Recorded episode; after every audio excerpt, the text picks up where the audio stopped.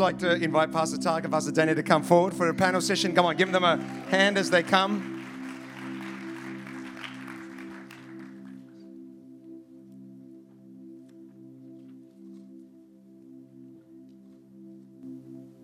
Grab a seat. Thank you. Welcome to this interview. We're glad you came. How many people have received something already, as Pastor Mario said? Hasn't it been great? Just feel so privileged to have uh, both of you here on, um, on, on this day and uh, for this conference, and thank you for making yourselves available to be here. Okay. Um, why don't you, uh, just to get to know you a little bit more, uh, I'd love to hear about how you decided to get into ministry. You know, what was it way back when, and uh, you were doing whatever it is that you were doing, and then something happened that kind of pointed you in the direction of ministry. Uh, uh, Pastor yeah. yeah. I think for, uh, for, me, when I got saved, I was, was, saved in the charismatic renewal, and it was like I was born in the fire. and as I've been sharing uh, earlier during the conference, that very early on, I was kind of apprehended with these two thoughts of harvest, lost people, and, and nations, and I was, I was sort of so gripped by it. And then um, somewhere along the line, not too long after I read the biography, autobiography of Hudson Taylor, that great missionary to the, you know, the China Inland Mission. And I said, God, I, I wanted to be Hudson Taylor number two, but not, without all the suffering. He lost a couple of wives and kids, and I said, flag that part. But I want his influence. But, but when I read that book, and I'll probably mention it tomorrow night, I was just so apprehended by a sense of call to the nation. So really for me, after that, I didn't know what it was going to look like, but it was really just a matter of waiting until God was going to open a door. Even though I'd done a law degree and an accountancy degree, I was practicing as an accountant at that time.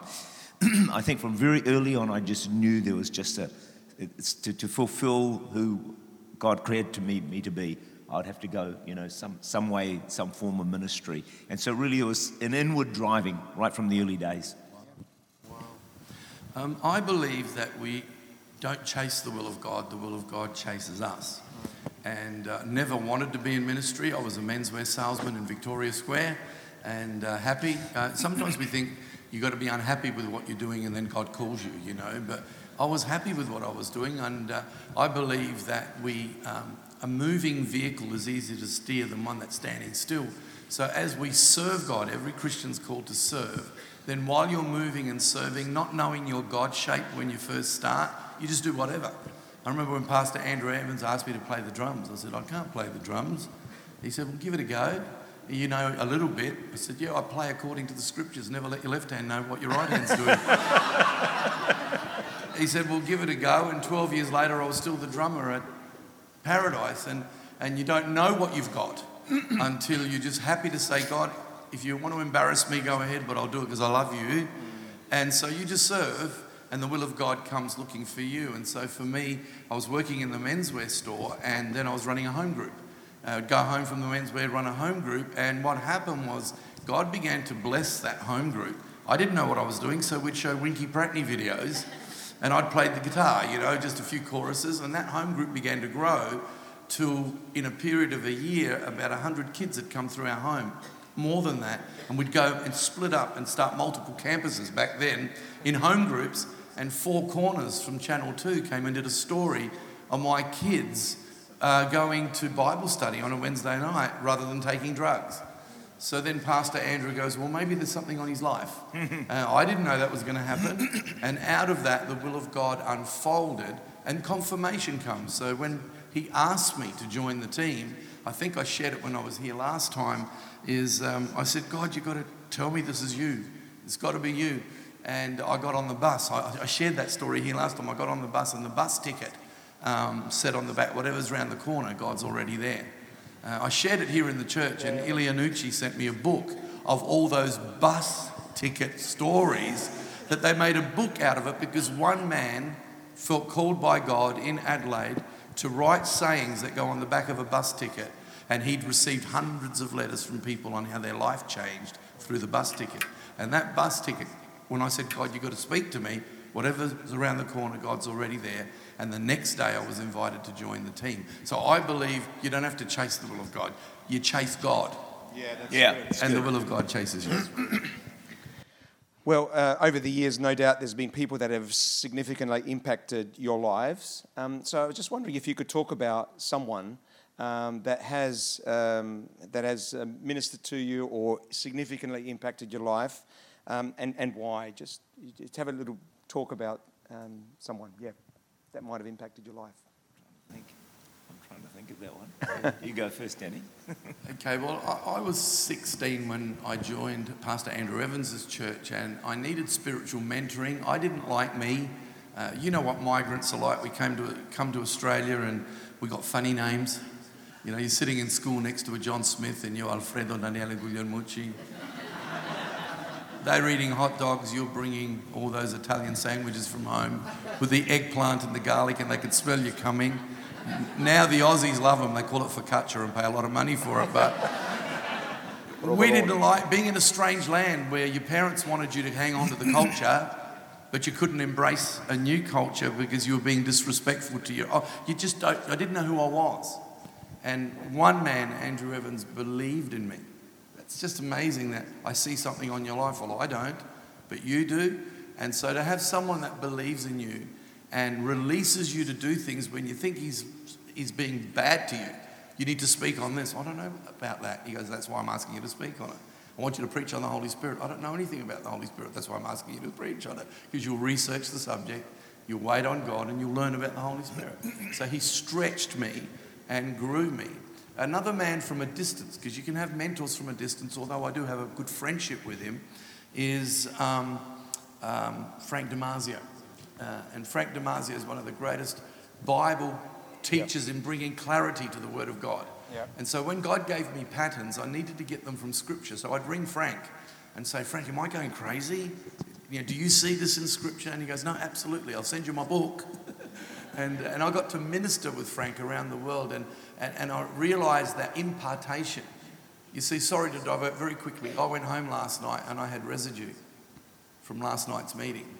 You don't need a lot of connection with people to be impacted.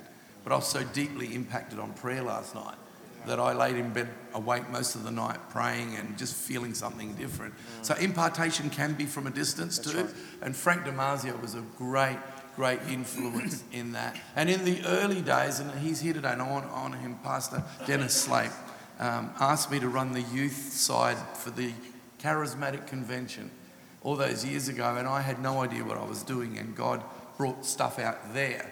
So thank you for believing in us all those years ago, Pastor Dennis, and really appreciate your input. So, you know, there's, I haven't had a lot, you don't need a lot.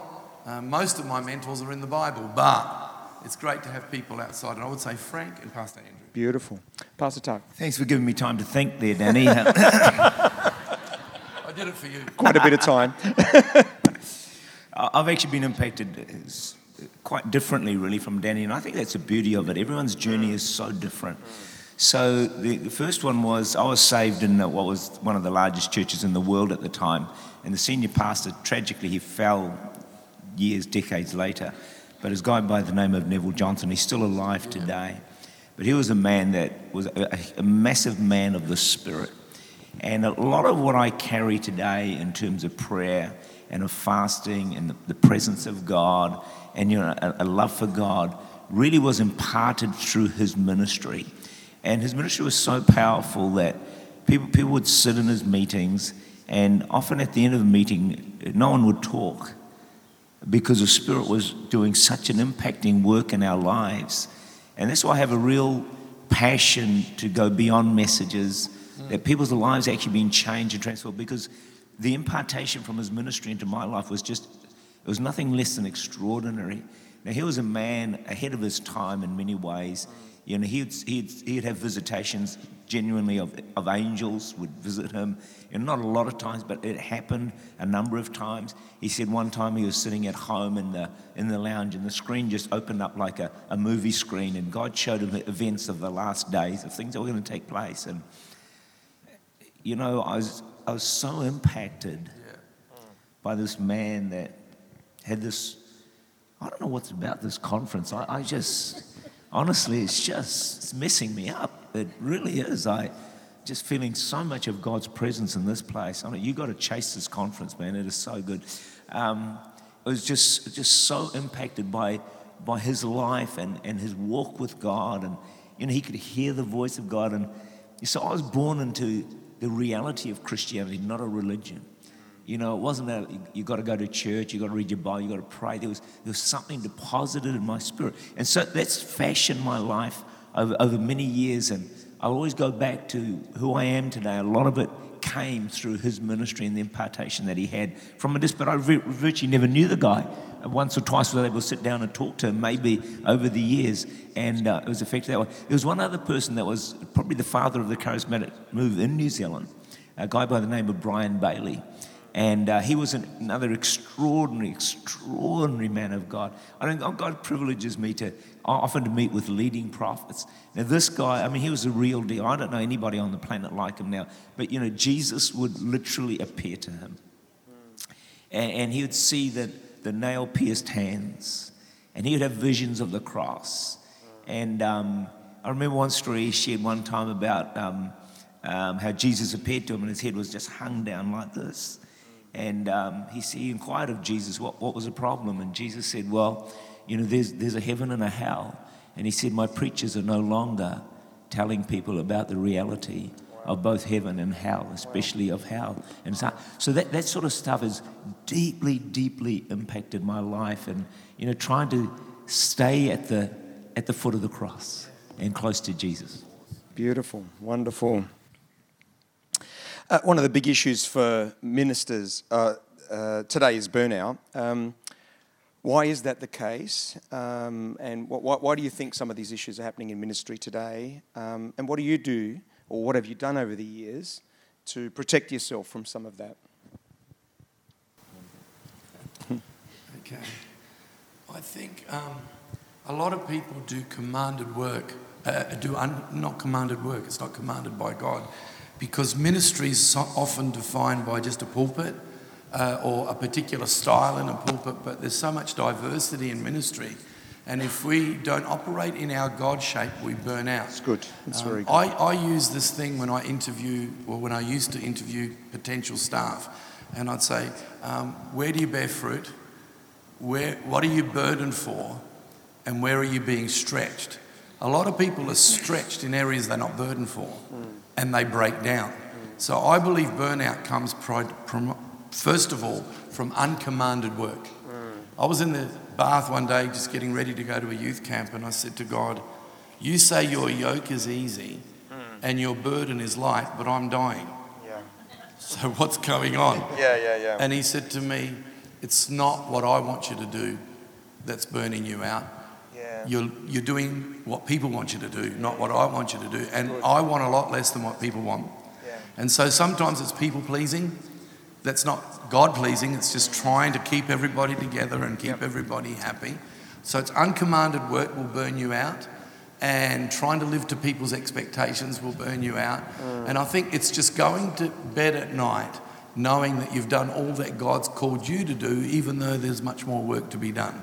And when I was in Bible college in 83, our Bible school principal stood in front of the podium one day and he said, um, Students, you need to really understand, you need to develop a godly carelessness. And I go, What does that mean? And he said, Because having done all, you'll still make people unhappy. Mm. Things won't, but you, you've got to say, I don't care in the right way of saying that. Yeah. I've done what God's called me to do. That's right. And so for me, I think there's the practical things of having an interest outside of Good. church. You know, like for me, it's motorsport. I love cars. That was my next question, so you can keep going. cars and cooking. Food. And eating. Um, and that's all part of being a Christian. You don't go on holidays from being a Christian and do the other stuff. The other stuff is all part because God's interested in every part of us. We used to feel guilty doing things like looking at cars or going to a game because that's, you know, we're spiritual people. We shouldn't be doing that. Um, that's so wrong because God gives us all things to enjoy in their right priority. For me, it's Christ, the church, my connections, cooking, and cars. Very good. Pastor Todd. So there's a quote, I heard it from J.John, I don't know where, the, where it originates, but it says, if your output exceeds your input, mm, Great. then your upkeep will be your downfall. Very good. So I think what happens for, for many of us who are in the ministry or in serving God at whatever level, we're in it because we want to serve, we want to do, we want to bless, and so we our output, we're output people because that's what we're designed to do, that's what we're called to do, that's what we want to do. But we keep doing the output and the output and the output, but we forget that you've got to be getting the input at the same time. And if you're not getting enough input into your life, so ultimately output is going to crush you and they're going to cause you to, to burn out and to lose your way. And so you have to learn how do I get the input into my life that I need to sustain me. And that can be a spiritual input in many ways and also a natural input. So one of the great scriptures for me that I think has kept me going long, long, for a long time is uh, Isaiah, which says, They that wait upon the Lord shall renew their strength, and they shall run and not be weary, Yeah. they shall walk and not faint, and uh, they shall mount up with wings like eagles. And so, waiting upon God, you know, one, the, one of the statements of I, I often quote is that the greatest, the work of God is the greatest enemy to the worship of God. Because we're so busy working for God that we lose our time to worship God. And it's a worshiping God that replenishes us and renews us. You know, the greatest prophecy I've ever been given, I think, because I've been on the track for a little while now, is that um, the, the the word was you're going to be like Elijah and you will outrun the chariot. It's going to be supernatural strength to do what God has called me to do. But I come back to they that wait upon the Lord. That's where you get that renewal. And I find that during this conference, I've had more input than output. And I'm going to go away refreshed. Thank you all so very much for that, by the way. Appreciate that. And so that's on the spiritual side. On the practical side, for me, I just love golf. Any golfers here today? Yeah, okay. God bless you. Yeah. Yeah, I was just wondering why the anointing wasn't a bit stronger in this place. It- There's just not enough people who play golf, you know, chasing this white ball. So whenever I'm in Auckland at home uh, with my son-in-law Sam, we go out and play golf a lot of times. So I really enjoy that. I also really enjoy reading books. So depending on what book it is, but uh, this will really excite you at the moment. I'm on my fourth book on fasting at the moment.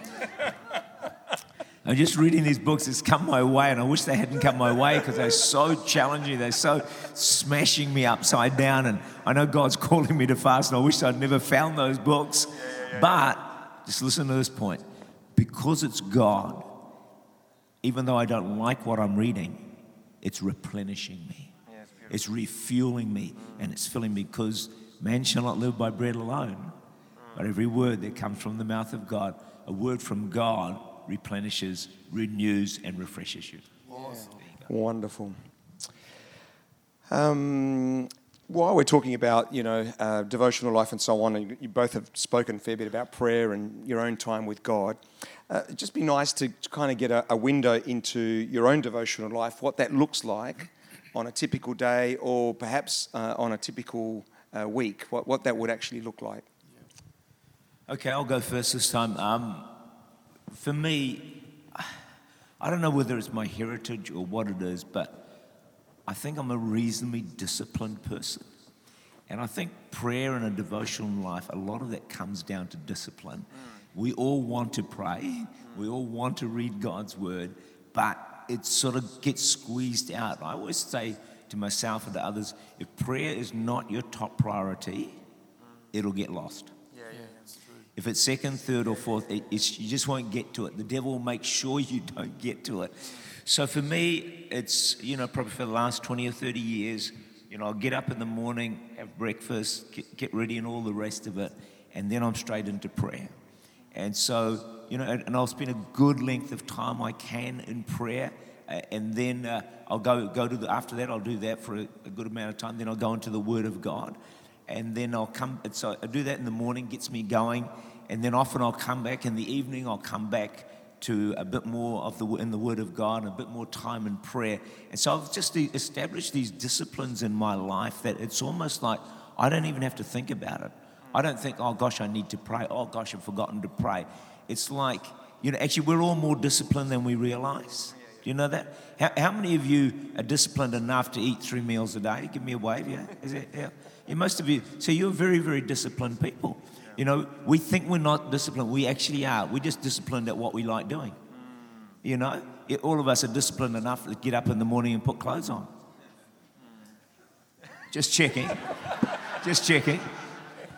So, so you, you, we are disciplined, and I think that's, that's one of the things. And also, I think the important thing is that it, you, you get to a point where it's beyond a duty. You know, I, I used to struggle to read the Word of God this, in the days of Noah, way back. And, and I cried out to God, you know, you have not because you ask not. I said, God, would you give me a, a hunger for your word? And one day God just said, okay, it's yours. From that day, decades ago, I've had a hunger for God's word. And so when, when you have that hunger and when with prayer, when you know its power, when you know it works, you don't have, no one has to tell you to do it because you know it works. Has to, for me, I have that hunger for it. So my, my, I'm just one of those people. I know not everyone's the same, but I just thank God He's blessed me with that discipline in that area of my life. There's some other areas I'm not so disciplined. When there's food put in front of me, I can't stop. Is anyone else like that, you know? The worst, worst thing is a lazy Susan. That's the worst thing because it just keeps going round and round. We had one last night, thanks to Danny, and um, he organised it all for it, and you just keep eating and eating. So I'm disciplined in prayer and in the word. But when it comes to food, I've lost my discipline. So yeah, you, can not have it in every area. Yeah, you can tell. Uh, Pastor Danny. yeah, thanks. I'm probably the other way around because I can't sit still for too long. and so last night I was deeply challenged by God to spend times kneeling before the Lord. And that was a word for me personally because I find that hard because I just got to keep moving. And, you know, um, I do so much talking that God has to wait such a long time to in, want to interrupt. So I change my praying differently now where I wake up every morning with expectation. Wow. And what I do is I expect every day for God to talk to me mm-hmm. through the word. So I come with expectation, then I do meditation, and then I pray. Start, no, no, that doesn't start with E. Yeah, but it, fini- but it all finishes with Asian. Oh, okay. Yeah. You got to you got to move it around a bit. This, yeah, these are all Asians. Oh, okay. okay. All right. So all right. So I come with expectation, then I meditate on what I'm reading, and that's where I get all my messages from, and then I write in my journal the application to me personally. Then I go for a walk around where I live, and I prayer walk. And then I pray that word into me. Because for me, a lot of that revelation is, oh, that's, a good, that's going to be a good sermon. But if it doesn't become a sermon to me, then it doesn't become a sermon to anybody else. It's just information. And so what I do is I expect every day for God to speak. I say, God, you called me to do this and I don't know how to do it. So you're the boss. You're going to have to tell me how to do it. So as I read, I meditate, I meditate, and then I write the application. And then I take that on my phone and written down and I walk. And I go, God, let that happen in me. Let me forgive. Let me do those things before I ever share it with anybody else. And so I preach to me. Uh, but I've got to let God speak first. Otherwise, I have a prayer list of all the things I want Him to do and uh, for me. So I'd rather Him open up what He wants to do and then I pray that through. And from there, I pray for my family and all the other things that I feel God calls me to pray for. But I feel I'm going to go to another level. You sort of messed with me last night. So uh, there are times of just honoring Jesus on your knees in surrender. And, and uh, sometimes just sitting there and not talking, which is hard for me, um, is, and just being silent. And just because I, I, was raised under Tim Hall, and unless you're praying 100 miles an hour, shouting like crazy, you're not on fire for God. Yeah, yeah, yeah. And so I never thought silence was part of the solitude and that quiet time. So, but you, it changes. I think for me, my prayer life changes in the stage that I'm in. Yeah, Can I just add a couple of things there? Three things. One, if you can do it, uh, keys to praying. If you can have a fixed time Great. and a fixed place. If you can lock that in somewhere, you know, this time, you know, it can vary slightly, but you, you know the time and the place. And the other thing is pray until you pray. So when you start praying, you got to go through, you know, sometimes I have to go through 20 minutes of distraction My mind's here, it's there, I've got to do this, I've got to make this phone call, the text comes, someone rings, whatever. But, but I fight my way through it. And I, and I just keep going through. Some people will give up, they say, oh, well, this is going nowhere. No, no, no. The devil wants to stop you. You know, he, he's, he's the weapon of mass distraction. You know, so, and he will distract you. But if you can just pray until you pray, it's almost like you push through and you get to a place where, oh, wow, now I'm actually starting to pray. That may take five minutes, may take 10 minutes, it may take 20 minutes, it doesn't matter. But you just keep going. Once you've learned to push through that barrier. So now when I start to pray, if the first 15 minutes are useless, it doesn't bother me. I just keep going. But eventually, and sometimes I pray and I actually never get to pray. Like I just, it just didn't happen. You know, just didn't get any breakthrough, nothing. I don't think I really was that successful in my praying today. But I'll still be back there the next day because heaven still heard me pray, even though I didn't feel that anything much was happening. Never establish or judge your prayer life on how good it feels. No, it's not who's praying that counts, it's who's listening that counts. That's so good. Fantastic. Awesome. Danny, you, you just just cycling back. You talked about journaling, or you've talked about to that with me anyway. Um, can you talk us a little bit through what journaling looks like for you, Yeah. and um, yeah, how you do that? I've, I've been journaling for about 35 years now, so I've got every journal in, at home where someone taught me to journal, and I, I thought, how do you do that? And so for me, it's got to be simple, and it is those three things. I expect God, so say, God, I'm, I'm going to. I'm going to take, I usually take a book of the Bible. Uh, while I've had the cancer treatment, I've done the entire book of Acts. So I've taken every chapter of the book of Acts and I say, Lord, show me something in the book of Acts that I've never seen before that works for me right now. And so what I do is I read and I write what I'm reading in my, put it in my own words. So in a journal, so I got lots of journals. I, I used to do it on the phone a bit, but uh, uh, I find actually writing with a pen in, in, in a journal, um, you retain so much of it. And so I try to do a book of the Bible at a time, then I take a break. I might do uh, just random a little bit.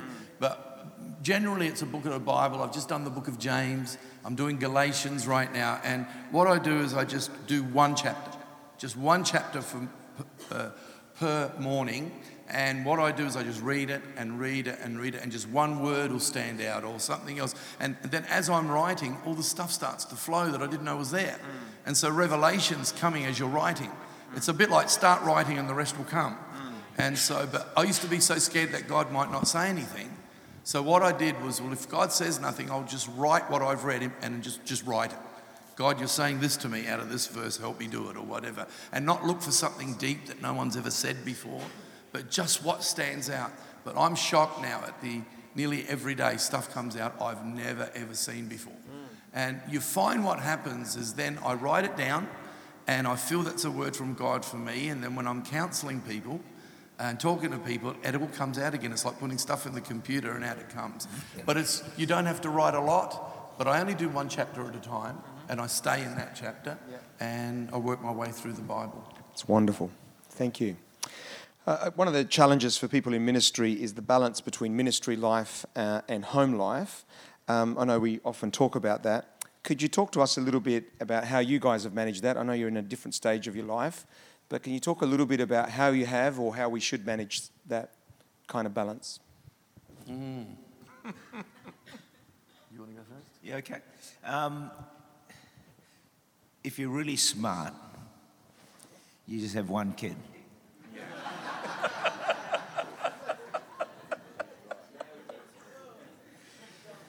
As opposed to nine or five or six or whatever it might be that some people have. So, seriously, it's been a lot easier um, for myself. With, uh, and, and also, I've been very fortunate with my daughter Jodie. We, we've had a, a phenomenal relationship right from the very beginning. So it's not been a lot of upkeep or maintenance, except when you go shopping, it gets very expensive. she has uh, expensive tastes, and uh, she, yeah, but that's all right. We- We're happy to do that. So that's been good. I think for me, the biggest challenge probably was in the earlier years when I took over Church Unlimited. Uh, we were fortunate and unfortunate to have explosive growth. And so, um, like we, you know, the church would double and then double, you know, within months, kind of thing. And and so we were chasing our tail all the time. So in my early years, I was as a, in, as a senior pastor, I was tending to work seven days a week just to keep ahead of the game. But in doing so, I found I began to neglect um, relationally at home. And um, no problem with my daughter. It was, you know, she was at school most of the time anyway, or whatever. But with my wife, and so I, I really did neglect that side of it. And you know, where the where the energy goes, the power flows. Yeah, wow. And we didn't. I wasn't putting energy into uh, my marriage and relationship, and so we went through some pretty stormy, stormy times that weren't. I'm not just talking about for for days or weeks. I'm talking about for months, possibly even years where we were we're battling. I mean, it was, it was never going to be like a separation or anything like that, but it just wasn't good. And still having to preach and all the rest of it at the same time was a pretty challenging thing. One, one of my, do you want to? I'll give you one of the worst experiences I ever had, and I hope Danny, you may never have had this, but you know, pastors and their wives always sit at the front in the same place, right? And so you're there and there. One day it was so bad. Yeah she was sitting about 20 rows back with one of her friends. And I was, I had to get up and preach. And I was thinking, oh my goodness, this, you know, this marriage is in trouble. my wife's way down. Everyone's probably wondering, why on earth is she sitting back there? And I'm sitting up the front alone, empty seat next to me, you know, I got to get up. And so eh, that, that was a, a low point or a really a, I hope it never happens to any of you pastors, man. It, is, it was a nightmare getting through that. But it was my own fault. It was my own fault. I, I neglected and I didn't, I didn't, one of, the, one of the mistakes I made, this is marriage counseling here now for you guys, all right? I didn't work out what she needed. So I just lived my own style of how I thought a marriage should be without recognizing, well, no, no, she's, every plant is different. And you've got to work out what that plant needs to keep it energized, appreciated, valued, and loved. And it probably took me too long to sort all that sort of stuff out. So I didn't, didn't overly, I'm probably not going to write a book on marriage. Go, Danny. I'll tell you my story. Um, this is not good. This is not good. Just, just lie, Danny. Just lie. No, no, no. We're going to skip to the next question straight away. My daughter Danielle is about, she's 36 now. When she was 11, we'd just moved down south and I had no staff. And, uh, you know, you get a phone call from a lady who says, if you don't come now and my son dies, you, God's going to hold you responsible. Oh, dear. Uh, total manipulation, wow. attack. I'm the only guy on staff. We've just started the church. It's begun to grow. Uh, no volunteers. I'd unlocked the church. And, and, and I hardly saw my family come home late and often grumpy, you know. Uh, you know, I wake up grumpy, I give her breakfast, and then I go to work. No, no, no. uh, that's not true. No, that's not true. And um, my daughter makes an appointment to come and see me. She's 11 years old. Wow. And she sits in my office and she starts to cry. And she goes, Daddy, if you were to die tomorrow, I wouldn't know anything about you. Wow. And I just fell apart. To be honest, I got angry at God. I thought, You've called me, I don't have any help, and I make you happy, I make the family upset. If I make the family happy, I make all the people in the church upset because I'm not there when they need yeah. me. And I got really upset, and, I, and, I, and, you know, I calmed down and I said, God, what do I do? And He said, There's only one priority, and one priority is God first. Now, if God is first and your family needs you, that He gave you, He will tap you on the shoulder and say, You need to stop what you're doing and be with your family right now rather than God, family, church. We, and every priority list is different. Yeah. He said, but when we put God first, you realize your wife is not outside the kingdom. Mm-hmm. All those people that you're called to minister to, your wife and kids are in that kingdom. You don't go and do the kingdom and then come home to the rest. Yeah. And so what happened was uh, I came home one night and the kids wanted to play with me. And, uh, and I just wanted to lay down and watch the news. And I said, God, I just want to watch the news, you know. And I just felt this absolute rebuke from God. He says, No matter how tired you are, you don't leave the kingdom and come home. Right. You come home to the kingdom. Yeah, yeah, and yeah. these are, these are the, my children. And so I started playing with the kids, and God said, You've got to die to self. You just got to die to self. And I started playing with the kids, and, and it was tough. And can I be brutally honest today? Um, the way we're raised as kids affects the way we parent sometimes. Yeah, it's true. And I didn't know how to play with the kids. As an only child, not having siblings, I loved having the excuse of busyness because I just didn't know what to do with them. And that was a brokenness inside of me. And I pushed and I pushed because I felt God really rebuked me. And a couple of nights later, I came home and Sharon said to the kids, Why don't we let daddy lay down on the couch and watch the news and we'll play with him afterwards? He's had a hard day at work, just let him have a rest. And God said to me, See, when you die to self, I see everything. And so God used her to make sure I had my rest. And I realized that it's one priority. And if God can speak to us about vision, and if He can speak to us about sermons, He can surely speak to us, Your son needs you now you know, and because I used to go to Tea Tree Plaza sometimes to go and buy something for my kids on a Wednesday, and board members from the church would see me at Tea Tree Plaza and go, We didn't know Wednesday was your day off. Oh, wow. So back then there was an expectation that you only have one day off, and if you as a pastor are found doing anything outside of church any other time during the week, you're lazy and you're not doing the work at church. Yeah, yeah, yeah. And I realized I had to break from that and realize that God knows what I do. I don't have to be accountable to everybody, but when God taps me on the shoulder and say, Sharon needs you right now, you need to make that a priority. That's God's priority. Yeah. And so I just tried to be more sensitive to what God was saying, not people's expectation. And, you know, my daughter, pray for her. She still needs to come home to Jesus in a stronger way, I think. She loves him, but she's confused over her brother's death and she's confused over her brother's brokenness. And but now I've got the strongest relationship with her because we just cook together and we just I just love her unconditionally, and I know God will do the rest. And you know I don't have to be embarrassed to say to you today, well, my daughter's on a journey. Because we used to think if all our kids aren't perfect, well, God was the perfect parent. And look at what his kids did, Adam and Eve. I'll slap them when we get to heaven.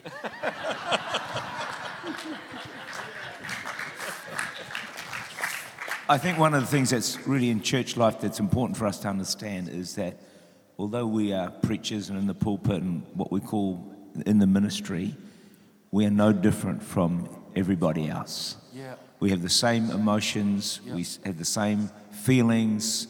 You know, we, we, we eat food like you eat food, we do all the things you do. And I think sometimes an expectation is put on us from people that we, you know, well, you're, you know, you're a man of the cloth, you should be this, that, and the other thing. And that's actually more destructive because then you go underground and you start to cover things up and you pretend Yeah. things are better than they actually are. So we're just, we're just the same as you guys. We have the same struggles in our homes, our families, and all the rest of it, like everyone else. And I think that's, I think that's why honesty from the pulpit is so important Yes, yes. because it's actually very liberating for everybody. Absolutely. We're in this together. Hey, well, let's not judge anybody, whether we're the pastor having a struggle in his family or the doorman, it doesn't matter. We're all equal anyway at the end of the day in the kingdom of God. Pastor Danny, this is a question for you, but certainly Pastor Tak, feel free to um, have some input onto it too. But uh, we all know that you've been through some challenges in recent years uh, with the death of your son and your own health and a few other situations as well. Um, how do you reconcile um, our preaching and faith that God can heal and protect and uh, do great things and, and so on um, with your own experiences. And I think it's really, really nice to hear some of that Yeah. because many of us in our congregations or many people in our congregations, Yes. you know, do pray and at times things Yeah. don't happen, people don't get healed and so on. So it'd be really nice to just hear. I know you've already spoken about it on a number of occasions, but just, uh, you know, spend a couple of minutes Yeah. and just, uh, yeah, download I think some of that. because I'm an emotional person and I feel things, my heart used to break when we'd go to these big crusades and people in wheelchairs would still go home in their wheelchairs. Yeah. And you know, you think we can't just ignore that, though. You know, we, we, you know. So I felt some of the Pentecostalisms that we've had over the years are out of balance, and I've always believed that. We used to have crusades at Paradise, and I used to go home saying to Sharon, "I don't think I'm saved."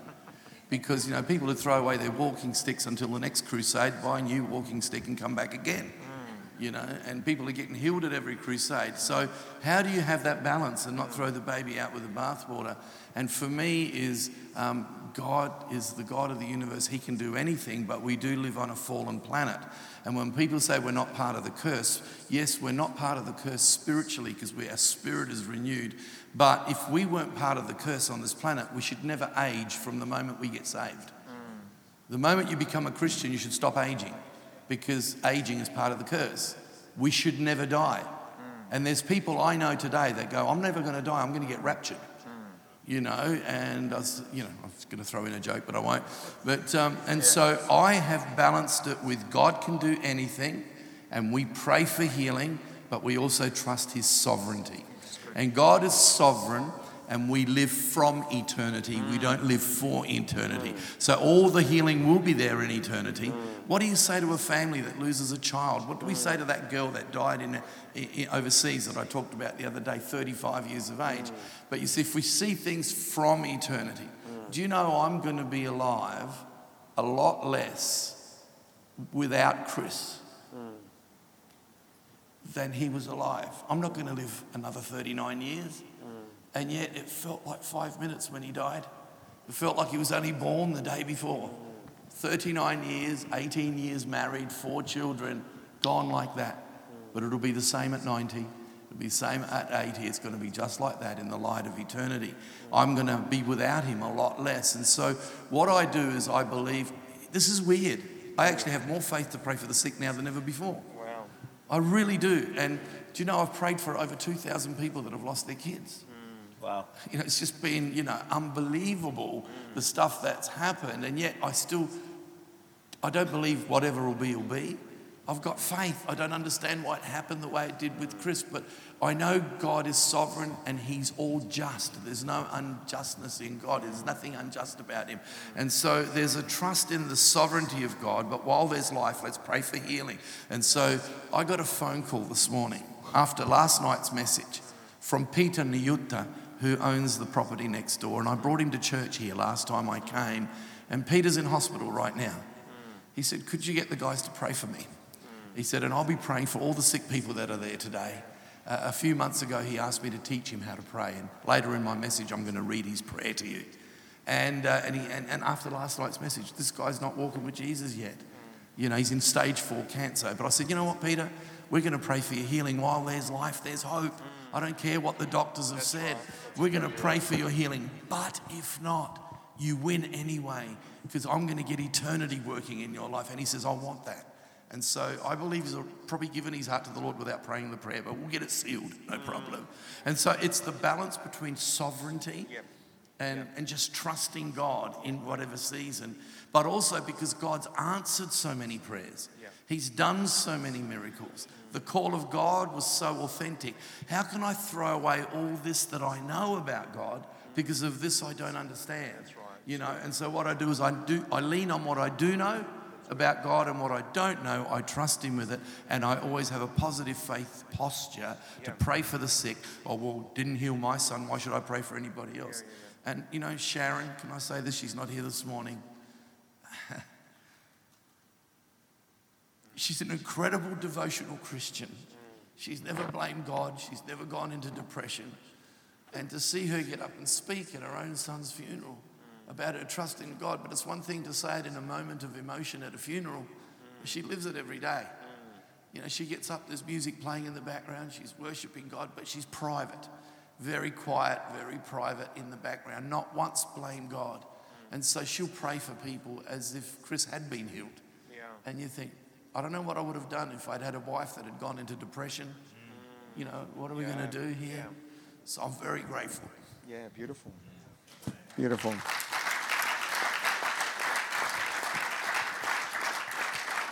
Pastor Tak, if there's anything you'd like to add as well. Yeah, I think we need a, you know, the finite mind will never understand the infinite God. Yeah. And we've got to come to terms with the fact we're not going to always understand um, how things are and why some certain things happen. And I, I think we've got to come to terms with the fact that there will be some prayers that are not answered. And there'll be some questions you have that God will not answer. And you ask God, why did that happen? And He's not actually going to tell you. I could have gone into another story where we, we've, been, we've been through some very challenging times, especially when we were uh, missionaries in the Philippines. I won't go into that story right now.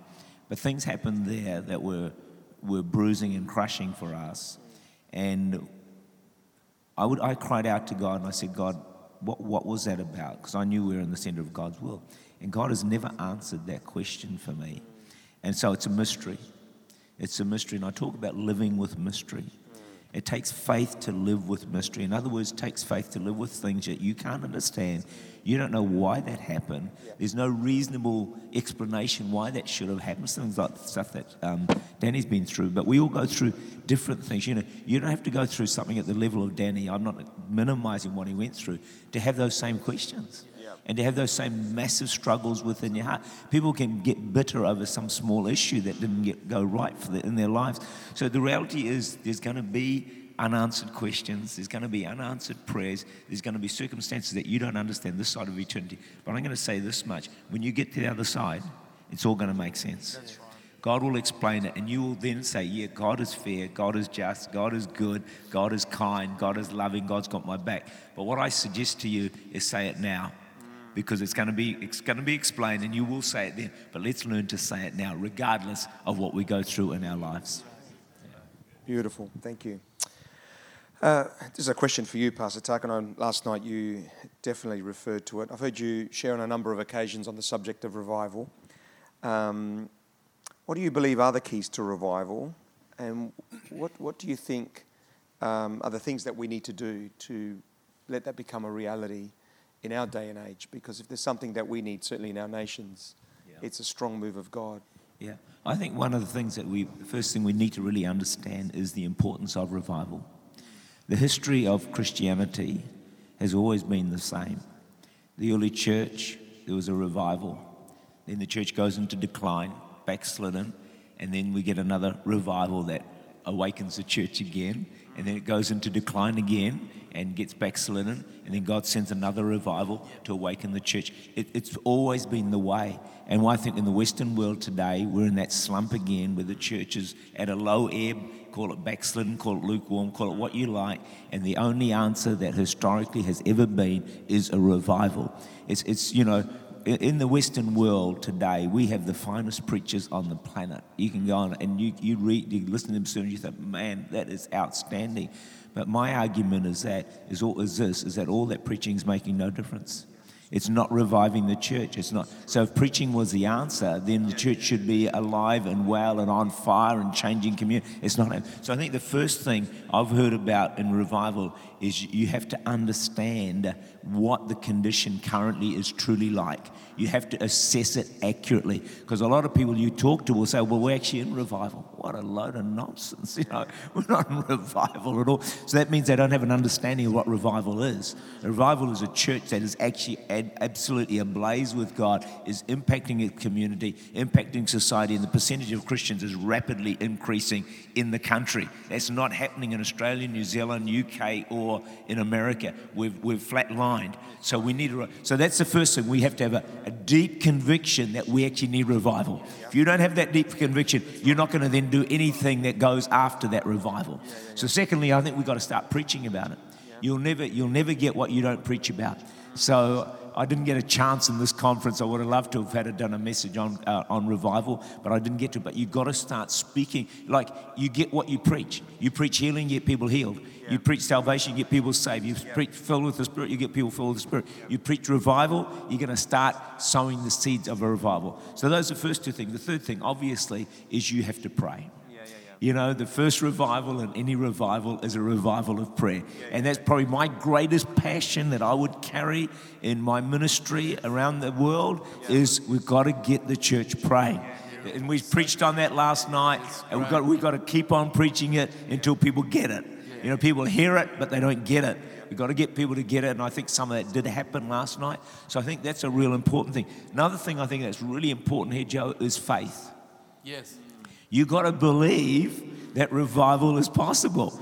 And God graciously, 93, 4, and 5, gave me these massive encounters that I had that with God that absolutely, totally transformed my life.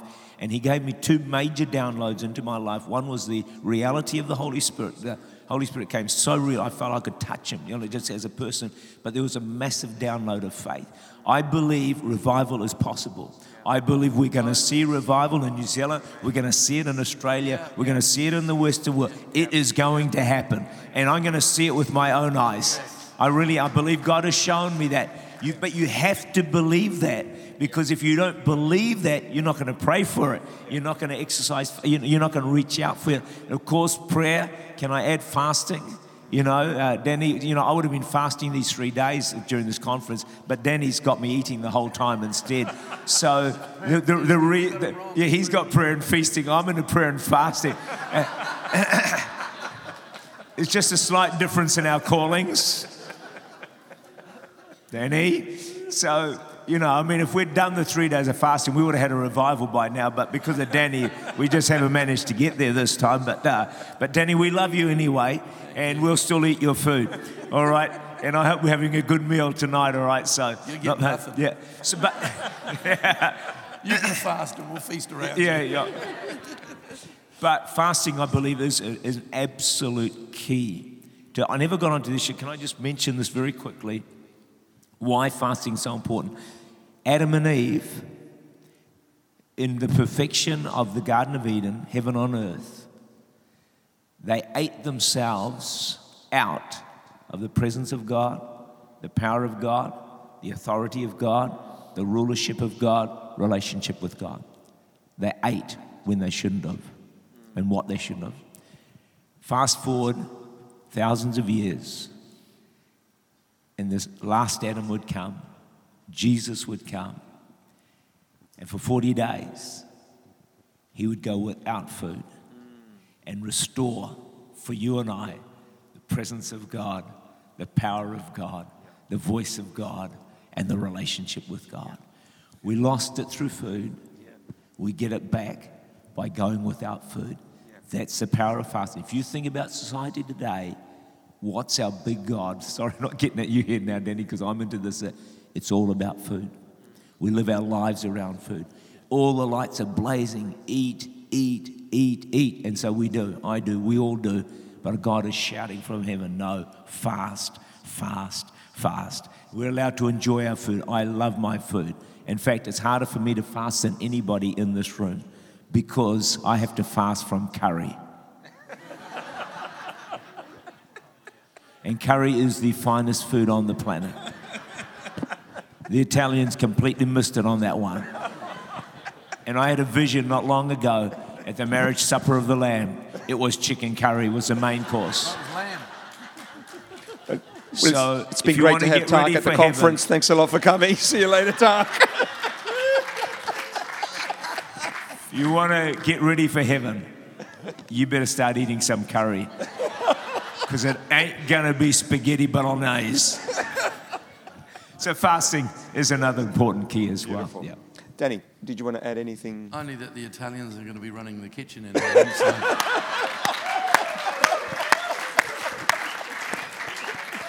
and you will be the head chef for sure. Uh, beautiful. Uh, we're just going to wrap this up. So, um, one other question. If you could talk to a um, 25 year old version of yourself, what advice would you give him? If you could speak to a 25 year old version of yourself, what advice would you give him? I think for myself, I'd keep it very simple and I'd just say to that person, assuming they're a Christian, I'd just say, get as close to God as you can. Because I think everything else flows out of relationship with God.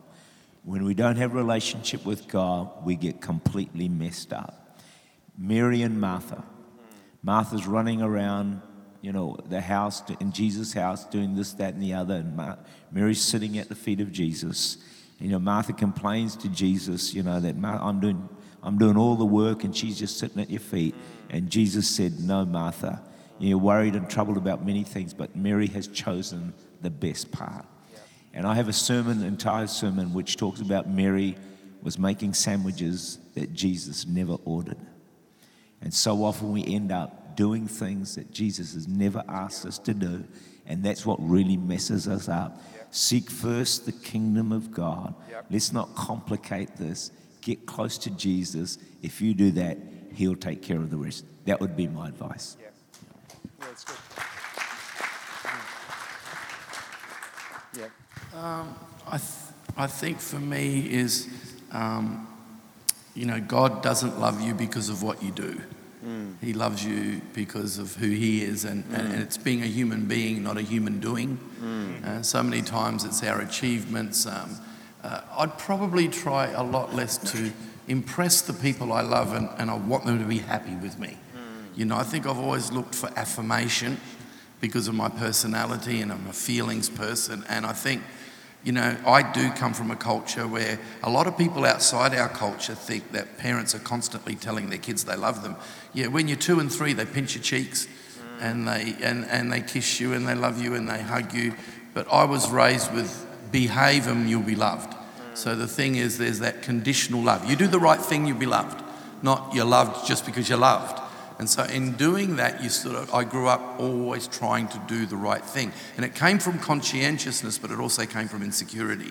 And to find your security in Christ, and it doesn't matter, people do matter, but it doesn't matter what people think if you know you're doing the absolute right thing. I would find rest in that a lot more Yeah. than I did when I was 25. Beautiful. Well, would you give uh, Pastor Tak and Pastor Danny a, a big uh, open up in their hearts and lives? Um, why don't we stand together, Pastor Danny? Why don't you pray for pray for Peter uh, as we wrap up this session? And let's pray for him. Let's join together in faith uh, as we pray for Peter Noyuta and really believe for a healing. And Amen. He's in hospital right now and he knows you're going to be praying. And he goes, But I'll be praying for all the sick people that are in the room. That's what he said. So if you're sick and you need a miracle, will you lift up your hand as well today, wherever you are? If you need a miracle, if you see a hand raised, just put a hand on a shoulder and let's just believe for miraculous breakthrough in people's lives. What a great way to finish a conference. We've got one more session, but to see that happen. Father, we pray for Peter today. We pray for Maria. We pray for more than anything that they'll have a revelation of you. Father, let that happen real soon. And I pray that they'll come to an appreciation of heaven and the gospel. But Father, there's still hope, and we pray for healing. We pray for that cancer to stop growing in his body. And we just pray that the doctors will be amazed at what you've done. And so we pray for Peter right now and everybody else in this room that needs a miracle today. Uh, we pray for Pastor Adrian Gray today that's going through a cancer treatment. Lord, we pray for any other people that we're related to that are going through these issues. Be the healing God today. We trust you, Lord. We trust you, Lord. We really do. And we pray for your intervention and your healing power to move in Jesus' mighty name. Amen. Amen. Amen. Give Pastor Danny and Pastor Tak another hand.